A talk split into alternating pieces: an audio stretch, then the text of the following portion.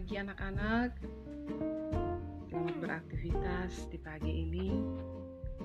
Semoga pagi ini pagi yang menggembirakan bagi kalian semua. Dan untuk pelaksanaan tes kemarin bagi yang sudah dikirim hasilnya dilihat untuk yang belum tuntas akan Ibu berikan remedial pada hari pembelajaran kita untuk kelas 9 di hari Rabu untuk kelas 8 di hari Kamis.